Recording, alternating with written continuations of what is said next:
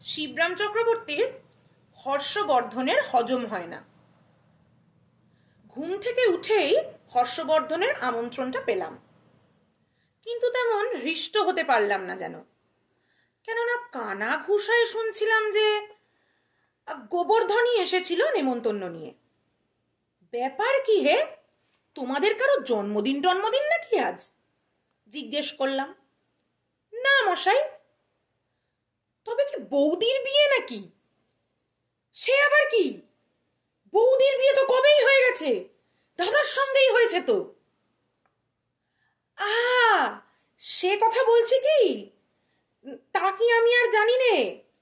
দিদিজ R born, but বৌদিজ made.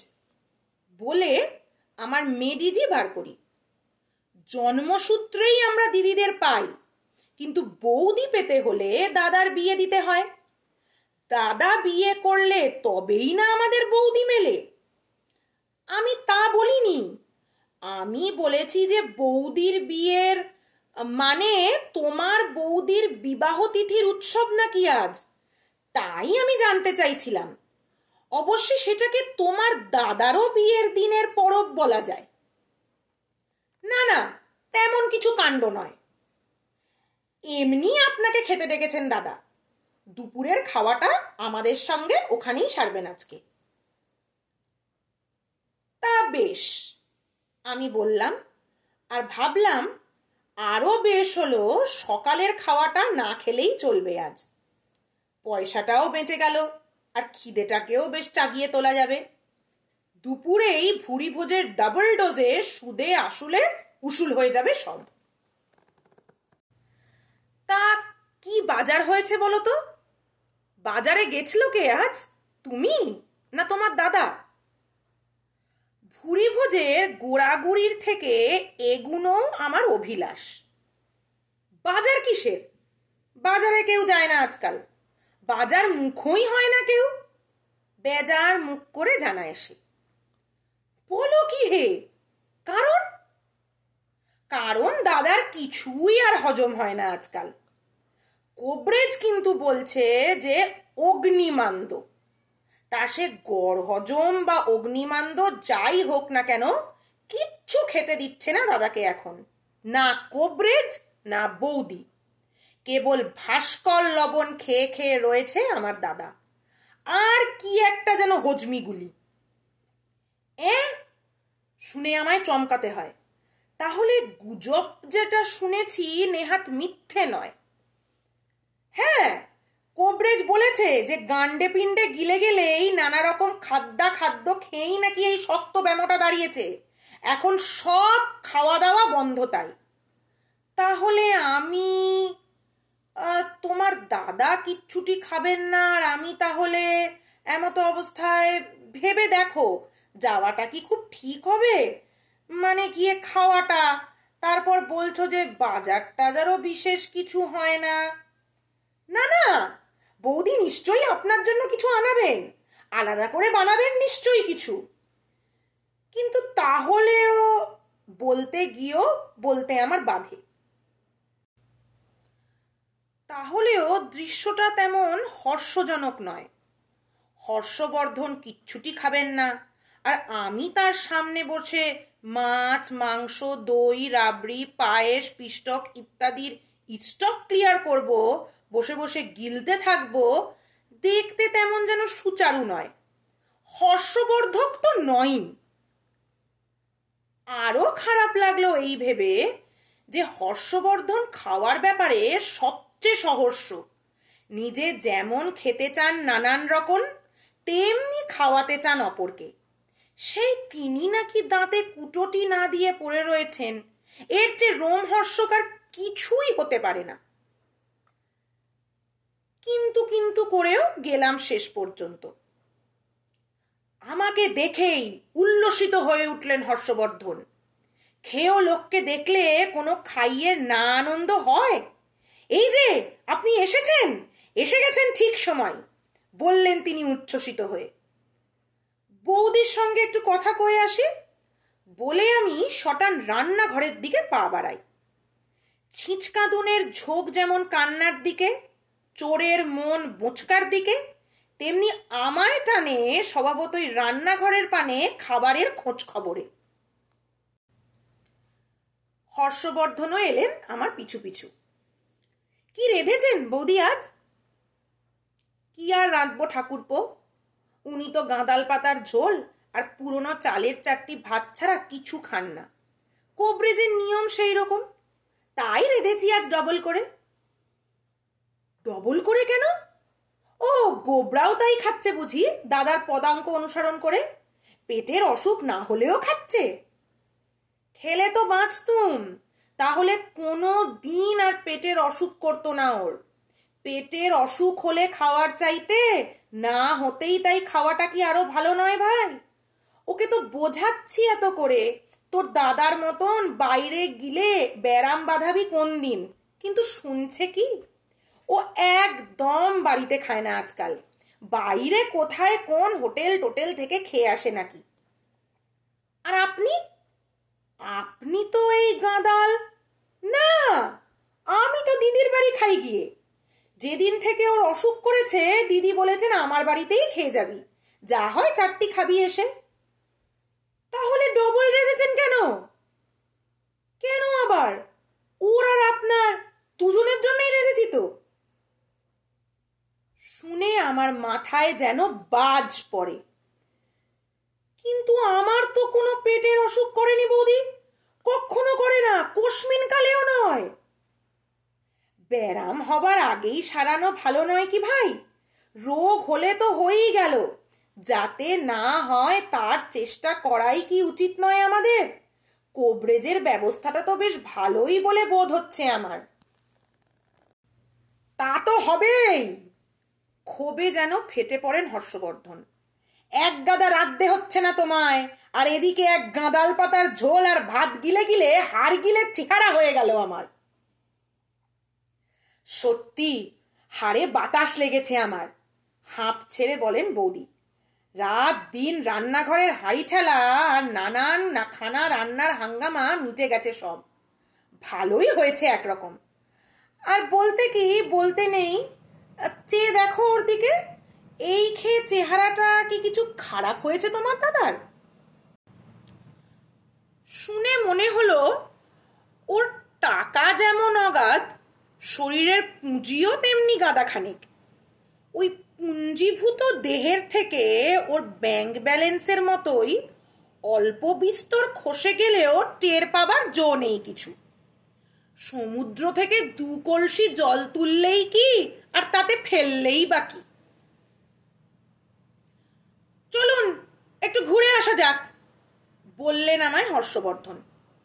খিদেটা একটু চাগিয়ে আনি গে, খিদেটাকে চাগার দিয়ে আনা যাক। এসেই তো সেই এক গাদা গাঁদাল পাতার ঝোল নিয়ে বসতে হবে। চলুন, খানিক ময়দানের হাওয়া খেয়ে আসি। পথে যেতে যেতে সুর ভাঁজতে লাগলেন তিনি। আওয়াজটা স্পষ্ট হতে টের পেলাম না, গান না, কান্নাই বলা যায় একরকম। খিদের জ্বালায় বুঝি মহাকাব্য ফেদেছেন হর্ষবর্ধন। তিনি আওড়াচ্ছেন, স্পষ্ট আমি শুনলাম। পেটের বড় জ্বালা, দুই হাত পা লটর পটর, কর্ণে ধরে তালা। উৎকর্ণ হয়ে আমি শুনলাম। তারপর তাকে শুধালাম। তার মানে তার মানে চলুন না আপনি, টের পাবেন এক্ষুনি। আপনাকে কেমন লটর পটর খাওয়াবো। সে আবার কি? না, কোথাও গিয়ে লটপটনি খেতে লটপট করতে আমি রাজি নই। করতে না মশাই, খেতে হয়। লটপট একরকম খাবার। এক পাইস হোটেলে খাইয়ে থাকে। সেইখানেই যাচ্ছি আমরা। অলি গলি পেরিয়ে আমাকে নিয়ে উঠলেন এক পাইস হোটেলে। বললেন, নামে পাইস হোটেল মশাই, কিন্তু পয়সায় কিছু মেলে না। টাকার কারবার সব, মাছের টুকরোই বলুন আর মাংসের টুকরোই বলুন, সব এক টাকা করে দাম। কোন কালে কেবল পাইসে মিলতো খোদাই জানেন। পুরো এক প্লেট ভাতের দামও এখানে এক টাকা। দুজনে ভেতরে গিয়ে বসলাম একধারে লম্বা টেবিলে। একাধারে টেবিল বেঞ্চিও বলা যায় ওটাকে। ঠিক স্কুলে যেমনটি থাকে। চেয়ে দেখুন না খাদ্য তালিকার দিকে, ওই তো, টাঙানো রয়েছে সামনেই। তিনি দেখালেন। দেখলাম, সত্যি, মাছ ভাজা, মাছের ঝোল, মাছের কালিয়া দমকারি মাংসের প্লেট রকমারি খাদ্যাখাদ্য থরে থরে সাজানো চক্ষরির দামে কেউ এক টাকার কম যায় না। আরও দেখলাম, কলকাতায় বাজারে মাছের তাল না পাওয়া গেলেও এখানে তাদের বিরাট সম্মিলনী। পাবদা মাছ, ট্যাংরা মাছ, রুই মাছ, ভেটকি মাছ, ইলিশ মাছ, গলদা চিংড়ি, আর মাছ, আরও কত কি মাছ তার ইয়ত্তা হয় না। ঝাল, ঝোল, কালিয়া, কোরমা, কোপ্তা, কাবাব সব মিলিয়ে এক পেল্লায় ভোজন পর্ব। ভোজ্য পর্ব তো বলা যায়। পয়সায় কুলোয় না মশাই, পয়সা দিয়ে কিছু মেলে না এখানে। রুপিয়া ফেলে খেতে হয় সব কিছু ওই যে লোকটি দেখছেন, বসে আছেন কাউন্টারে উনি এই হোটেলের মালিক। অনেক টাকার মালিক মশাই। দেখলে চেনবার জটি নেই। বসে বসে রুপিয়া গুনছেন খালি। বহু রুপি বলুন তাহলে, আমি বললাম। পয়সায় কুলোবে না বলে একশো টাকার নোটখানা এনেছি। দেখালেন তিনি। সব টাকাটাই উড়িয়ে দিয়ে যাব। তার কমে ভালো খাওয়া হয় না আজকের দিনে। বলে কি লোকটা? এর নাকি অগ্নিমান্দ? কিচ্ছুটি নাকি হজম হয় না? খালি গাঁদাল পাতার ঝোল আর ভাত বরাদ্দ? না খেয়ে খেয়ে মাথা খারাপ হয়ে গেছে নিশ্চয়ই। তাই হন্যে হয়ে পাগলের মতো এই খাদ্যের অরণ্যে এসে ঢুকেছে। ভেবেছিলাম খাবারের লিস্ট দেখে ঘ্রাণের অর্ধভোজন সেরে হৃষ্ট হয়ে ফিরে যাবে। কিন্তু না, পরক্ষণেই ভুল ভাঙল আমার। দুম করে তিনি হুকুম দিয়ে বসলেন। দুথালা ভাত সবচেয়ে সরেশ চালের। আর যত রকমের ভাজা ভুজি আছে, সব। সেই সঙ্গে দু পিস করে মাছ ভাজা। পোনা মাছ, ইলিশ মাছ, ভেটকি মাছ, প্রত্যেকটার ভাজা। আরও যা যা মাছ ভাজা আছে দিতে পারেন। ভাতের সঙ্গে মাখন চাই এবং পাতি নেবু দু পিস করে। এসে গেল সব একে একে। বসে গেলাম খেতে। আলু, পটল, বেগুন, উচ্ছে ইত্যাদির ভাজাভুজির সহযোগে মাখন মাখানো গরম ভাত মাছ ভাজাগুলির সঙ্গে খেতে যা খাসা লাগল। দুজনে মিলে সাবার করতে লাগা গেল। একটু না এগোতেই হর্ষবর্ধনের ফরমাস আবার, নিয়ে আসুন, রুই মাছের কালিয়া, চিংড়ি মাছের মালাইকারি আর মাগুর মাছের ঝোল ডবল ডবল এসে গেল চাইতে না চাইতেই। খানিক বাদেই হাঁকলেন উনি আবার। দই মিষ্টি সব রেডি আছে তো? কথায় বলে মধুরেন সমাপয়েত। কর্নারের লোকটি কান নাড়ল আজ্ঞে হ্যাঁ সমাপয়েত আছে বই কি আপনার? এরপর তো গঙ্গা যমুনা। এরপরেরটা কই? ওর তলব সব ডবল ডবল অতিকায় কই মাছ এসে পড়ল পাতে। তার এক পিঠ ঝাল অপর পিঠ অম্বল। সেই গঙ্গা যমুনা বেশিক্ষণ প্রবাহিত হতে পেল না। উঠে গেল পাতে পড়তে না পড়তেই। এইবার আনুন সেই ইলিশ মাছের ইলাহি। ইলাহি? ইলাহি কি আবার? ইলাহির মানে আমার যৎসামান্য বিদ্যায় কুলিয়ে উঠতে না পেরে বাধ্য হয়ে শুধাতে হলো উনাকে। ইলাহি কারবার! ওরা জানে ওর মানে হচ্ছে সাত প্রস্থের ইলিশ মাছ, সাত রকমের সাতখানা সপ্তরথি এক প্রস্ত তো হয়েই গেছে, ইলিশ মাছ ভাজা তো পেয়েই গেছি গোড়ায়। আর ছ প্রস্ত বলুন তাহলে।